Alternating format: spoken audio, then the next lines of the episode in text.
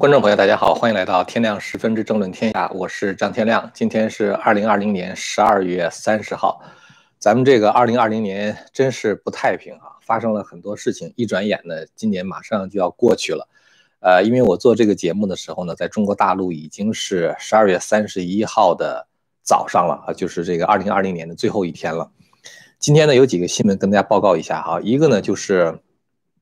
咱们在十二月二十八号的时候做了个节目，就说德州的国会众议院，呃，有一个叫做 Gormit 啊，这个议员呢和亚利桑那州的一些选举人一起起诉了美国的副总统彭斯啊，他呢就是起诉的目的就是要求彭斯呢在一月六号的时候，在这个国会开票的时候，就是这个在计算选举人票的时候呢，能够扔掉那些争议州，就是投给拜登的选举人票。呃，这个事情啊，其实咱们在二十七号的时候已经这个做过一期节目，谈到这个问题哈，就是咱们当时那个节目叫一月六号有惊奇，呃，当时就提到两个宪法学者呢，他们就曾经提出过这样的主张，呃，现在呢，这个 Gormit 就是他对于这个选举呢提供了一些更多的消息哈，他讲他说，呃，实际上是因为他们在这个呃起诉之前呢，想办法跟这个彭斯的办公室呢做了沟通。当时他们是以书面的方式沟通的，他们就是给这个彭斯的办公室写信，要求彭斯呢在那天这样做，但是呢被彭斯拒绝了啊，所以呢他们才提起了这个诉讼。也就是说，一开始呢彭斯就不想这样做。呃，我记得在二十七号做节目的时候，就是当刚刚就是那两个宪法学者提出这个想法的时候呢，我就曾经讲过啊。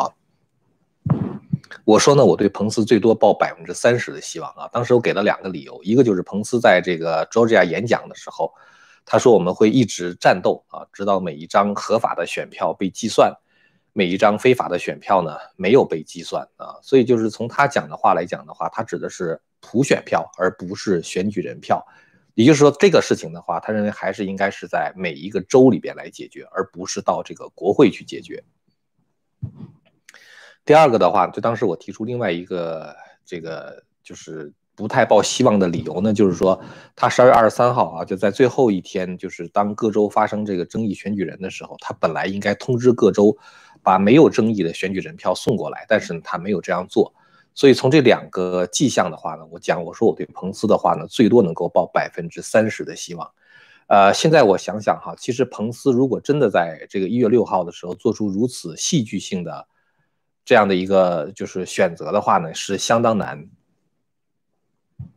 这个我倒不是说要给彭斯找借口哈，就是我觉得这个彭斯呢，当然他是一个好人哈，我我到现在我也不认为他是一个坏人啊，我觉得彭斯是一个挺好的人。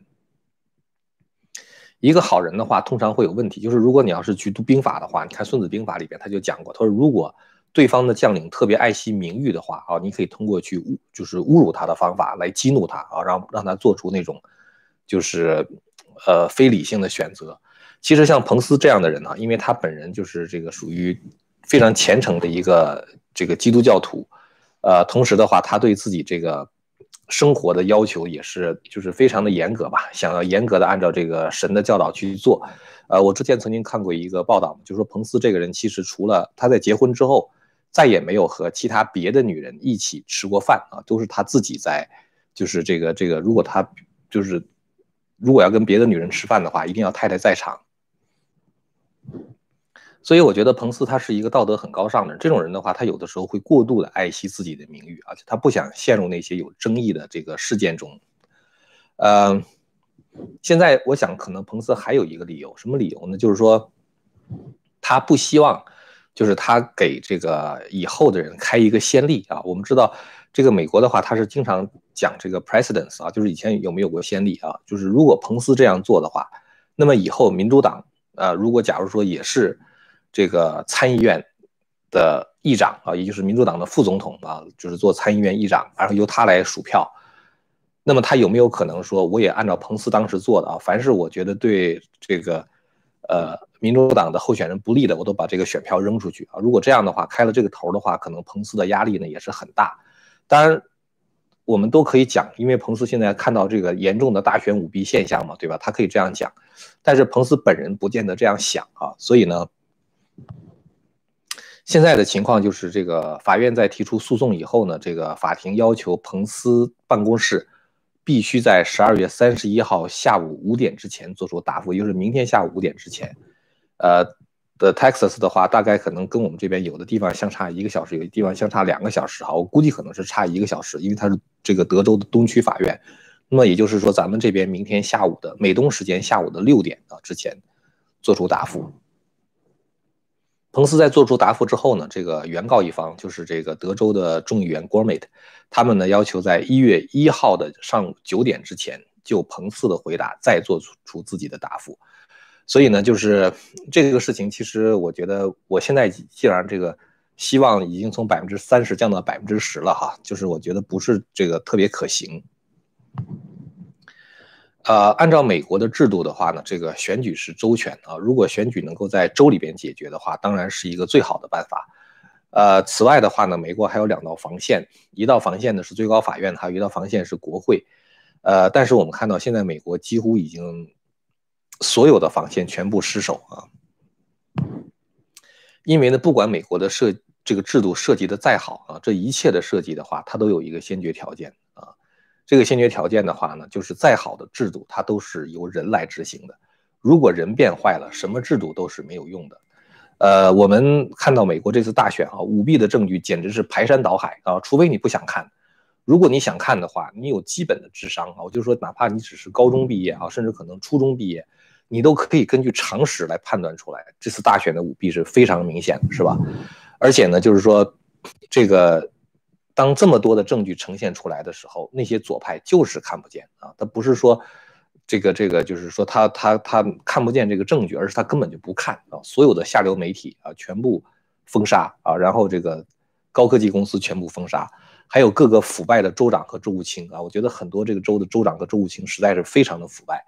呃，这一次这个 Georgia 他不是对一个县，好像叫 Cobb Cobb 县是吧？做这个呃这个签名的核对。周务卿的话呢，就宣布说这个核对已经完成了，只发现了两个有问题的选票，两张啊，其他别的都很好。这完全是在撒谎啊！我绝对不相信，因为什么呢？因为如果过去这个被拒绝的没有 in ballot 啊，就这种这种邮寄选票，它的百分比能够达到百分之三点几的话，而这次只有百分之零点几，这里边一定是有问题的，肯定是有很多很多的这个。有问题的选票啊，根本就没有这个被发现啊，就是根本就没有被拒绝。那些选票的话，你想他，你如果做 audit 的话，哈，就是真的做做这个审计的话，这些选票是应该能够发现的。我觉得发现百分之二都不是问题啊，发现百分之二的选票有问题都是很正常的。但他说只发现了两张啊，我觉得这完全是在骗人。所以呢，他在做这种所谓的做这种这个签名核对的时候啊，或者是他在做。呃，比如说这个什么重新计票的时候，完全都是在作秀啊！他们事前肯定都已经安排好了啊，各种各样假的东西都已经安排好了。所以呢，这个就是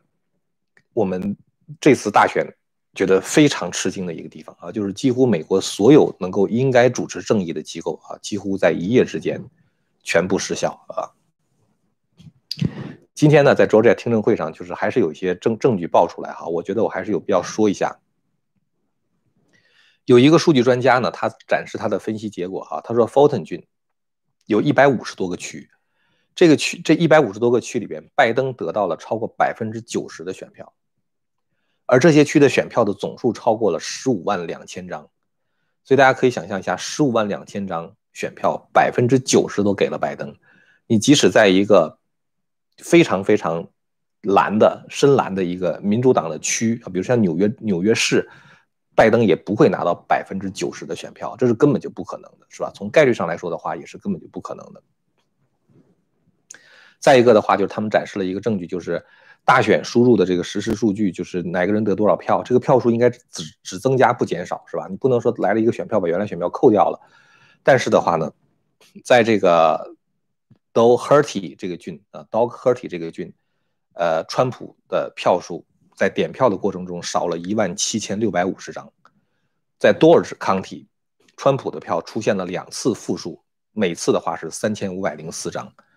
在 Putnam 这个郡，两次负数，一次是六千六百三十五张，一次是五千九百三十五张，光这三个郡就把川普的票抹掉了三万八千张。而川普在佐治亚一共只输了一万多张，所以就是说这里边是肯定有问题的哈。然后还有一个证人叫做普利策的啊，这人在开会的时候，他宣布说他的技术团队访问了 Georgia Fulton 县某一个投票站的 Poll Pad，Poll Pad 就是用于登记选民的那个平板电脑哈。然后的话，他发现什么呢？他发现乔治亚州的这个这个点票的这个系统是可以联网的，而且是可以实行数据的双向交流。他当时就在我们现在做证的时候。这个数据的话还在双向交流。既然是这样的话，黑客就完全可以黑进去。按照这个选举法的规定的话，这个选票机是不能够上网，因为防止这个黑客去入侵嘛。然后的话就可以改动这个选票的数据。那么鉴于这个今天是乔治亚州有一个听证会了哈，最后的话呢，乔治亚州的州一级的参议院司法委员会做了一个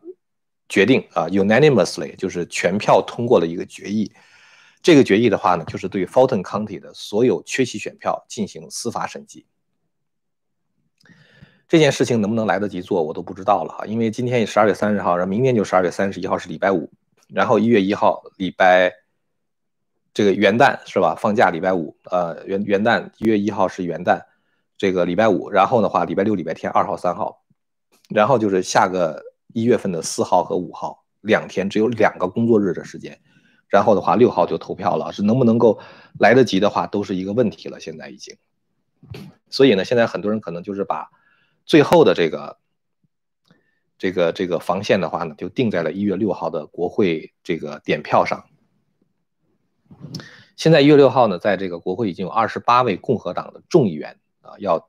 挑战选举的结果啊，就是对这个选举人票的话提出质疑。啊，今天的话呢，终于有第一位参议员站出来啊，就是密苏里州的参议员 Josh Hawley 啊，这个人我觉得他很年轻哈，他是在过去的两年中表现实在是可圈可点啊，他对很多涉及到中共的问题上，在香港的问题上，呃，就是这个在这个就是左派这些掩盖罪责的这些这些问题上，他的态度非常的强硬啊，一直非常的强硬，而且头脑非常清楚。他呢发了一个声明，他说我无法。在一月六号的时候去认证这个选举人团的投票结果，而不去提出在一些争议州的基本事实，尤其是宾州啊，宾州的话已经违反了他自己州的选举法，所以他的选举人票的话应该是无效的。这个 Holly 就是说是这个意思。他说的话呢，我没有办法不提出这样的问题。什么问题呢？他说那些大的科技公司啊，就是那个 Mega Corporation 啊，就是那些大的那个那个财团公司，包括像脸书和推特，干扰了这次大选啊，为了支持这个乔拜登啊，为了支持这个拜登。然后郝里还说什么呢？他说这个国会应该调查选举的舞弊的指控，而且的话呢，要保证说未来的选举啊，它是这个非常安全的。呃。然后的话呢，他说这个在一月六号的时候啊，因为以前呢，在二零零四年和二零一六年的时候，国会都有人挑战这个选举人团。他说呢，他们当时挑战的话，得到了很多媒体的表扬啊。他说，所以现在呢，我我也要跟从他们这个先例啊，我也要做这样的事情。二零零四年和二零一六年的话，都是因为共和党人当选嘛。二零零四年是小布什连任，二零一六年是川普当选，所以当时的话就是这个。民主党人他们就挑战这个选举结果，呃，得到媒体的一片赞扬。他说：“现在该轮到我了啊，我来，我要来这个跟随这样的先例，来提出这些关键的问题。”这种挑战的话呢，其实就给川普一个机会，在国会有二十八个众议员啊，其实只要有一个众议员挑战就可以啊。在参议院的话呢，这个 Josh Hawley 他会来挑战，只要有一个挑战就可以。这样的话呢，就是一月六号，在这个呃点票的时候，一定会这个。就是进入一种表决啊，就是说，如果你要是这个挑战选举人团的话，他们就有机会把所有他们掌握的腐败的证据，在美国国会的这四百三十五个，应该是五百三十五个哈民意代表面前一一呈现，同时的话也会呈现在老百姓的面前。所以一月六号这个事情的话，会是一个很大的事情啊。而且川普他今天再次发出推文啊，他说一月六号在 D.C. 见。呃，我知道有很多人的话，他们都打算在一月六号的时候去 D.C. 哈，去支持川普。呃，那么很多人可能都有一个疑问哈，就是即使你选举舞选举这个舞弊的证据铁证如山，展现在美国人民的面前，但真正表决的时候，必须参众两院都同意把这个选举人票扔出去啊，或者选择某一个选举人票。但是我们知道，在众议院的话呢，民主党是多数，所以他们很难是反拜登的，是吧？几乎我觉得是不可能的。在参议院的话呢，又有很多的那些 Rhino 啊，或者说 Rhino，就是那些名义上的共和党人，就是叛徒很多。所以这样的话呢，即使一月六号在国会投票的话，也不会有什么特别意外的结果啊。我是现在是对这个把解决问题的希望放到一月六号国会这个表决上是相当的不乐观。之前呢，我曾经说过哈，川普的话呢，就是我我多次以前曾经讲过，说川普除了动武，根本就没有办法去解决这个问题，就只剩下动武这一条路。而且当时我说呢，我说川普每一次的失败啊，不管是在最高法院的失败，还是在州议会的失败，还是在国会的失败，都是为他作为一个总统最后最后通过这个武力来维护宪法。奠定一个合法性的基础啊，就是他在别的地方输得越厉害啊，最后的话，他在为了捍卫宪法，当如此大选的舞弊这个呈现在大家面前的时候的话，等于是美国的宪法受到了挑战啊，所以川普在那个时候的话，他就应该有权利说，现在只有一个方法去维护宪法啊，那就是动用美国的军队。呃，那么动武的话呢，当然就是说，川普自己已经说了哈，他说我我不会动用 Martial Law，Martial Law 的话就是属于戒严法，是吧？呃，既然他已经这样说了，我觉得他就是不会用了。那么还有一个什么呢？就是 Insurrection Act 啊，就是反叛乱法。川普能不能够动用反叛乱法啊？这个我们知道，在前两天我们做节目的时候说到一个事儿，就是民主党他们当时在通过 COVID-19 这个纾困法案的时候，在五千多页的法案中偷偷的塞进了一条最不起眼的一条，什么什么内容呢？就是剥夺川普动用反叛乱法的权利。也就是说，民主党非常害怕川普来走的走到这一步，呃，但是呢，这个议案的话呢，最后被川普给否决了啊，veto 了，veto 之后的话送回到众议院，呃，当然川普的理由是纾困的金额太少啊，六百美金给我涨到两千。现在的众议院通过了啊，通过之后的话，这三分之二以上通过，他们可以否决总统的否决啊，但是呢，参议院现在把这个案子给扣下来，扣下来之后的话，麦康奈尔说。他要把这个法案呢，纾困法案和二三零条款，还有调查大选舞弊这三个事情放在一块儿来表决。如果放到一块儿表决的话，我觉得能够通过的可能性就几乎没有了，因为明天是最后一天，十二月三十一号，过了明天以后，一月一号休息，二号这个这个这个三号，国会是这个。呃，就是也也休息嘛，礼拜六、礼拜天是吧？到了四号的时候，就是新一届国会了啊，就所以这届国会的话就没有没有了。所以呢，这样的话，麦康奈尔这样一讲的话呢，我觉得这个法案就不会通过。不会通过的话，川普动用反叛乱法的权利就还在啊，他还有。但是呢，现在的问题是，川普会不会用这样的法律？呃，就我对川普的观察来说的话，大家可能会觉得我比较悲观哈。我觉得川普极有可能不动用这样的权利啊。呃，很多人看我这个频道啊，可能也会发现啊，就是我做节目有的时候就比较悲观，有的时候比较乐观，呃，有一些这个情绪的起伏变化。呃，悲观的时候呢，实际上是因为看到美国所有的这种纠错机制啊，立法、行政、司法，包括最高法院、包括州议会等等纠错机制全部失效。乐观的时候，是因为我不知道美国现在已经肮脏到这种程度了，就是腐败到这种程度了。对美国的制度还曾经抱有信心的时候，我曾经乐观过。呃，但是现在就觉得美国的这个制度是因为整个美国社会已经不像样子了啊，所以说呢，这个一切的纠错机制都没有了啊，已经没有。所以说这个整个这个情况再往前看的话的话，就是它就会比较悲观一点，是吧？我觉得其实呢，就是说。很多人过去都讲一件事儿哈，就说说美国呢，其实它的制度设计是非常的聪明的，简直好像是神来之笔一样啊，就是各个方面的这个这个互相之间的制衡啊，这种 balance 啊，就是搞得非常的精巧。但是呢，其实我觉得到现在我们可能看出来了，不是美国的制度出了问题啊，制度还是当初那个制度，实际上是美国的人出了问题。呃，我记得在这个。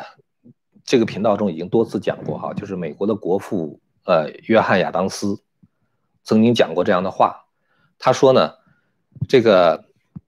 美国的宪法是为那些有信仰和有道德的人设计的啊。如果美国人不再有信仰和道德的话，美国的宪法将无能为力。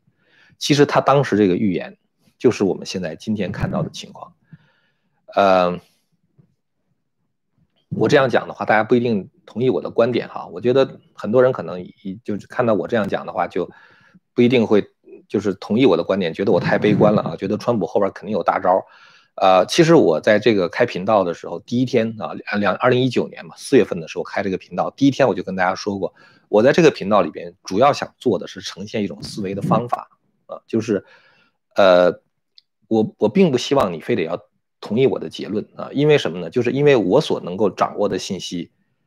呃，虽然我想办法去筛选那些非常真实的信息啊，但是我所能够看到的信息一定是有限的。我每天能够知道的信息很有限。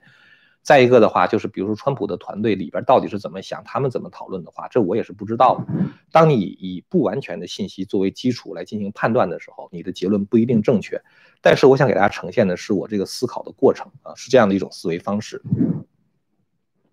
所以呢，我非常希望我的听众啊能够博学之、审问之、慎思之、明辨之啊，而不是无条件的只是信任我的结论。你当然当然能够得到自己的结论更好。就像昨天我讲这个诺查丹马斯的预言哈，我说二零二一年美国的人口将减少，不是美国，全世界人口将减少一半。这个不是说我在说这个这个是全世界人口减少一半啊，我只是说诺查丹马斯有这么一个预言。今天呢，就有人跟我说，他说有人在传啊，说张天亮在宣传世界末日啊。我其实从来没有宣传过世界末日啊，我觉得大家不要把我的话发挥演绎之后的话当成。然后 再再说这事儿是我说的啊，我没有说过这个事情。其实我觉得世界末日根本就不存在。有人说，那你说诺查丹马斯这事儿是什么意思？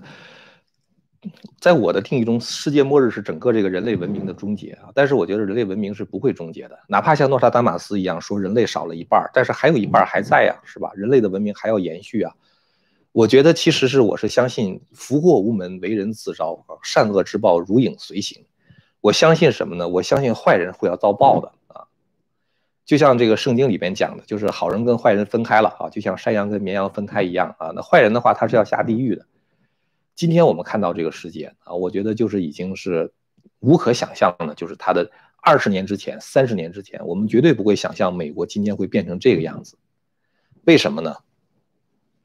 我觉得就是因为。这个美国的社会被共产邪教渗透的太厉害了，就是我们太大意了，实在是。前几天呢，那个林武德律师哈发了一个推文啊，他说大家应该准备点水啊，什么电池啊，什么买一些食物之类的哈。然后他经常发推文，他说一七七六年马上就要来了，呃，很多人就会，我当时是引用他这个话啊，林武德说这个话，我不见得同意他的观点哈，就像我引用很多的这个消息来源，我不见得同意他的分析是一样的。呃，很多人就觉得说我好像是在宣传说这个大家要赶快去买东西囤东西了什么之类的啊，我我没有讲过这样的话，也可能有人会问过问过我这样的话，但是我觉得你要不要做的话，那是你的决定啊，你对于你生活来说如此重要的事情的话，还是得自己做决定比较好，是吧？呃，刚才我说呢，就是美国这个现在好像是似乎一切用于纠错的制度设计都出了问题，每个环节都在掉链子，是吧？所以我觉得，就是过去这几十年呢，就是共产邪教对美国的渗透，无声无息地改变了这个社会。我们根本就没有意识到，多少人现在，包括现在有很多人，他也是，比如说支持川普的。可是的话呢，他在很多政治正确的问题上，他还是认同左派那一套啊。就左派，他实际上是编了这么一套政治正确的东西啊，它实际上是共产邪教的一部分。但是的话，很多人把它当做是真理来相信。我记得我在 DC 的时候去那个。林肯纪念堂啊，前面的话，林肯纪念堂大家可能去过哈，前面就是他对着的那个就是那个越战的纪念碑，然后他的那个右手边的话就是韩战的那个纪念碑，在那个韩战纪念碑上刻着一句话啊，非常有名的一句话：“Freedom is not free 啊，自由是有代价的。”其实我觉得我们今天有的时候会想，哎呀，如果川普这样做就好了啊，我们这个美国的自由就得以维护，共和国得以维护。呃，如果彭斯这样做就好了，共和国就得以维护了啊！就是我们把他们推到了一个让他们来拯救我们的地步了。其实真正能够拯救美国的只有我们自己啊，只有美国人民。怎么拯救呢？你拿枪拿炮什么之类的，当然它也可能是一种方法哈。我只是说我自己哈，作为我自己来说的话，我觉得其实拯救美国唯一的方式就是把自己变好啊，就是把这个人变好，就是把自己变成一个好人。就像是约翰亚当斯说的，美国的制度是为了有信仰和有道德的人设计的。如果我们能够恢复自己的信仰，或者是恢复自己的道德的话，那么其实美国才能真正有希望。整个的美国，它其实很多人不承认这一点，它是基督教建国，它是建立在整个犹太基督教的传统之上的。我并不是说在宣传这个宗教哈，我想说的是犹太基督教给人订立了一套这个人的道德准则，你要努力工作啊，然后的话不能说假话，什么不能贪恋他人财物等等，你要有这些道德在的话，这个社会才能够完整的运行。但是现在关键的问题是，当这些整个这个社会的道德，这就是 fabric 吧，应该怎么讲？就是这个社会的道德基石已经被破坏的时候，什么制度都不管用了，你指望谁也指望不上了。所以，其实最近一段时间，这个事儿我已经想了很长时间了哈，我没有跟大家讲。我觉得现在关键的问题是，我觉得我们可以反过来问我们这样一个问题：我们配不配有川普这样一个总统？就是美国这样的一个社会已经被共产党败坏到如此程度的时候，当每个人都被共产邪教给洗脑的时候，去支持那个邪教的时候，你还配不配有一个人替你为你而战啊？就是这个来维护美国的这个共和制度，啊。所以，其实这个是我大概两三个星期以来吧，就是一直在想的一件事情。当然，这个事情的话，我没有答案哈。就是，呃，美国最后到底会怎么样的话，我觉得可能一切还是在神的掌握之中。我只是讲，在这个过程中的话，我们每一个人的个人责任，呃。我也声明一点哈，就是我有的时候讲一些话，有的人会觉得啊，你这个话是不是代表某一个媒体啊，或者代表某一个团体啊，什么之类的都没有哈。我讲的每一句话都是我的个人观点，呃，这一点的话，我一定要讲的特别的清楚。在这样一个纷乱的世界中呢，假新闻横行啊，我是尽量想把真实的新闻给大家分享一下，然后呢，把一个分析问题的思路呈现一下啊。至于说结论的话，大家可以自己去搜集更多的新闻，然后自己去分析。呃，今天的话呢，其实我就是想跟大家就是交流这些问题哈，因为咱们这边十二月三十号的时候，大陆那边已经是十二月三十一号了，我还不太清楚说明天会不会有时间来跟大家在这里边继续聊天哈，来做节目。呃，如果要是没有的话呢，在这里提前祝大家新年快乐。二零二零是一个非常动荡的一年哈，不管这个二零二一年是怎么样，但是我们在心里中还是希望二零二一是一个充满了希望的年份。好了，那么今天的节目呢就谈到这里。如果您要是对我们谈的内容感兴趣的话呢，欢迎您订阅和传播这个频道。感谢大家的收看，我们下次节目再见。